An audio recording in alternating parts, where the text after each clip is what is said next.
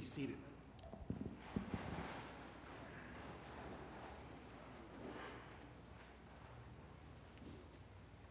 Strangely enough, as a priest of the church, I'm not very good at tuning into sermons that are preached when I'm out there in the pews like you are this morning. Sometimes something captures my imagination and my heart, and I take it away and it stays within me, but most times not so. I think back to an experience I had back in the Diocese of Newark during Holy Week. There, as is the church's tradition for centuries, all the clergy of the diocese were asked to come together in the cathedral in Newark for what was called a chrism mass during Holy Week. It's one additional commitment to make in an already busy week of activity, but the clergy were all encouraged to come and gather together to both renew their ordination vows and remember who it is that they were called to be, but also to receive chrism, freshly blessed chrism that was to be used in Easter baptisms. On one such occasion, one of our own ranks was asked to preach at that service, and she did something that stuck with me and remains with me to this day. Janet, the priest in question, was allowed to modify, you might say, their rather traditional looking pulpit. On top of the pulpit was a platform and a chair and a potter's wheel. And it was there that she sat after she mounted the pulpit. And while she had a discussion with us, you might call it, she sat there working a lump of clay on the potter's wheel. And throughout her talk, and I have to admit to you, to this day, I do not remember what she said or what it was about. She sat there molding with her wet hands that little blob of clay that was on the wheel, shaping and molding and refashioning it into something that looked more and more perfect as her sermon went on. The thing that really stuck with me is that by the end of the entire endeavor, she then just took her fist and smashed the whole wet clay blob down to another lump of clay and left the pulpit. For a change today, we hear words from the prophet Isaiah, or Jeremiah, that are a bit more hopeful, and they involve the potter. Now, yes, there is a familiar tone of judgment in what he has to say, but it's that image of a potter at the potter's wheel that sticks with me and provides its own hopeful challenge.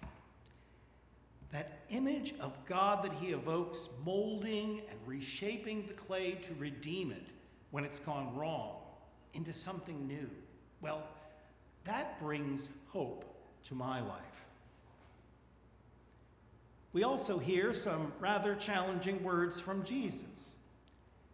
If you can get past the rather hyperbolic way he delivers them, his definition of true discipleship draws us to a rather stark choice in life.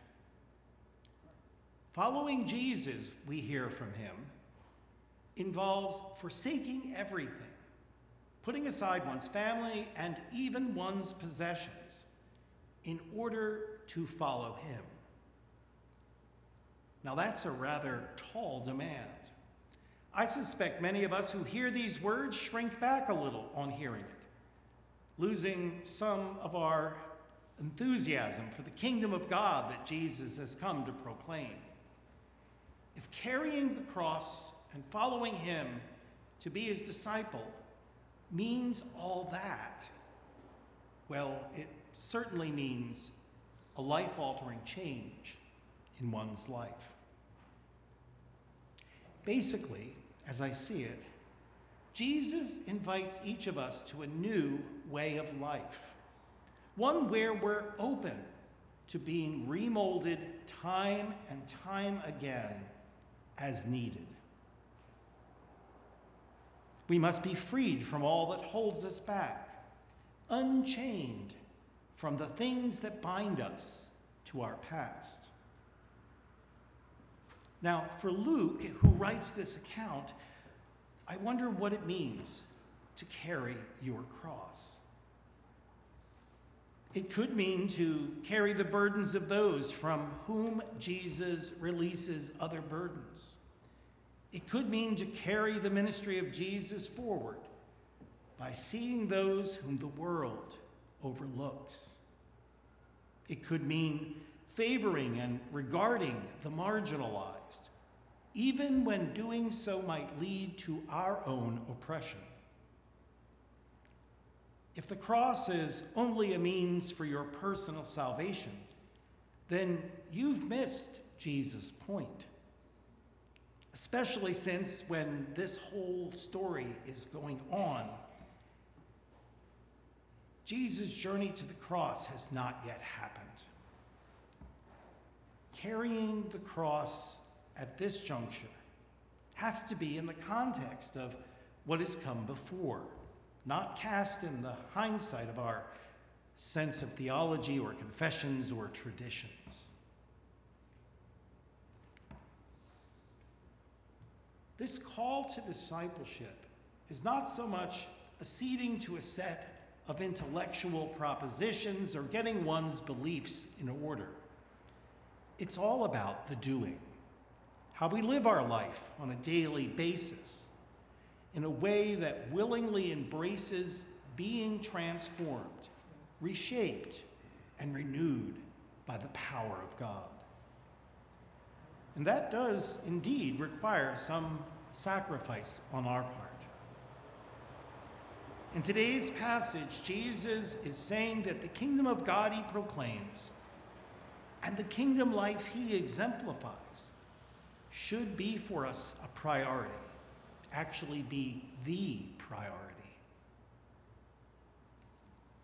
Look at the long arc of your life and ask yourself what is important to you? What you hope for in living that life? The abundant life and way of discipleship that Jesus both promises and announces also takes some sacrifice not to earn God's grace, but to live into the discipleship life that grace, in fact, makes possible for us. Like many a church community coming out from under the changes brought about by COVID, we're challenged a bit, I think, to do just that. And that challenge is both personal and corporate. Each of us needs to discern anew what our calling in this life might be. Here in the present moment, we need to be willing to place ourselves in the hand of a God who will reshape, remold, and restore to use our individual gifts as his disciples. And when that is done, together as a congregation, we must discern our path forward, forsaking what has been our past in order to embrace what will come to be. Old ways of doing ministry will inevitably give way to new structures. Old leadership and volunteerism will step back, as is the current trend that I'm seeing more and more. And a new generation of leadership must arise to do the ministry we are collectively called to do. When we're able to take up our cross as Jesus bids us, only then will we know what meaningful and life giving discipleship means. Yes, it's messy. And yes, there's a good bit of uncertainty that comes with that. But the future shape we'll take is blessed and guided by God's generous molding hands. Amen.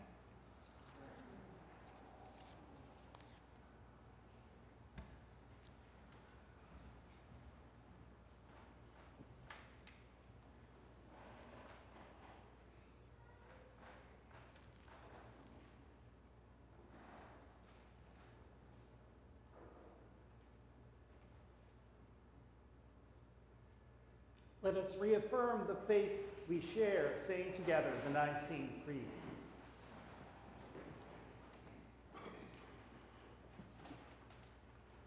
We believe in one God, the Father, the Almighty, maker of heaven and earth, of all that is, seen and unseen. We believe in one Lord Jesus Christ, the only Son of God, eternally begotten of the Father, God from God, light from light, true God from true God, begotten, not made, of one substance, God.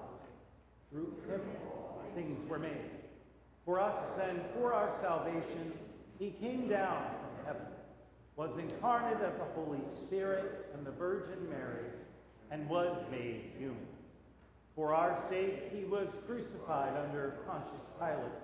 He suffered death and was buried. On the third day, he rose again.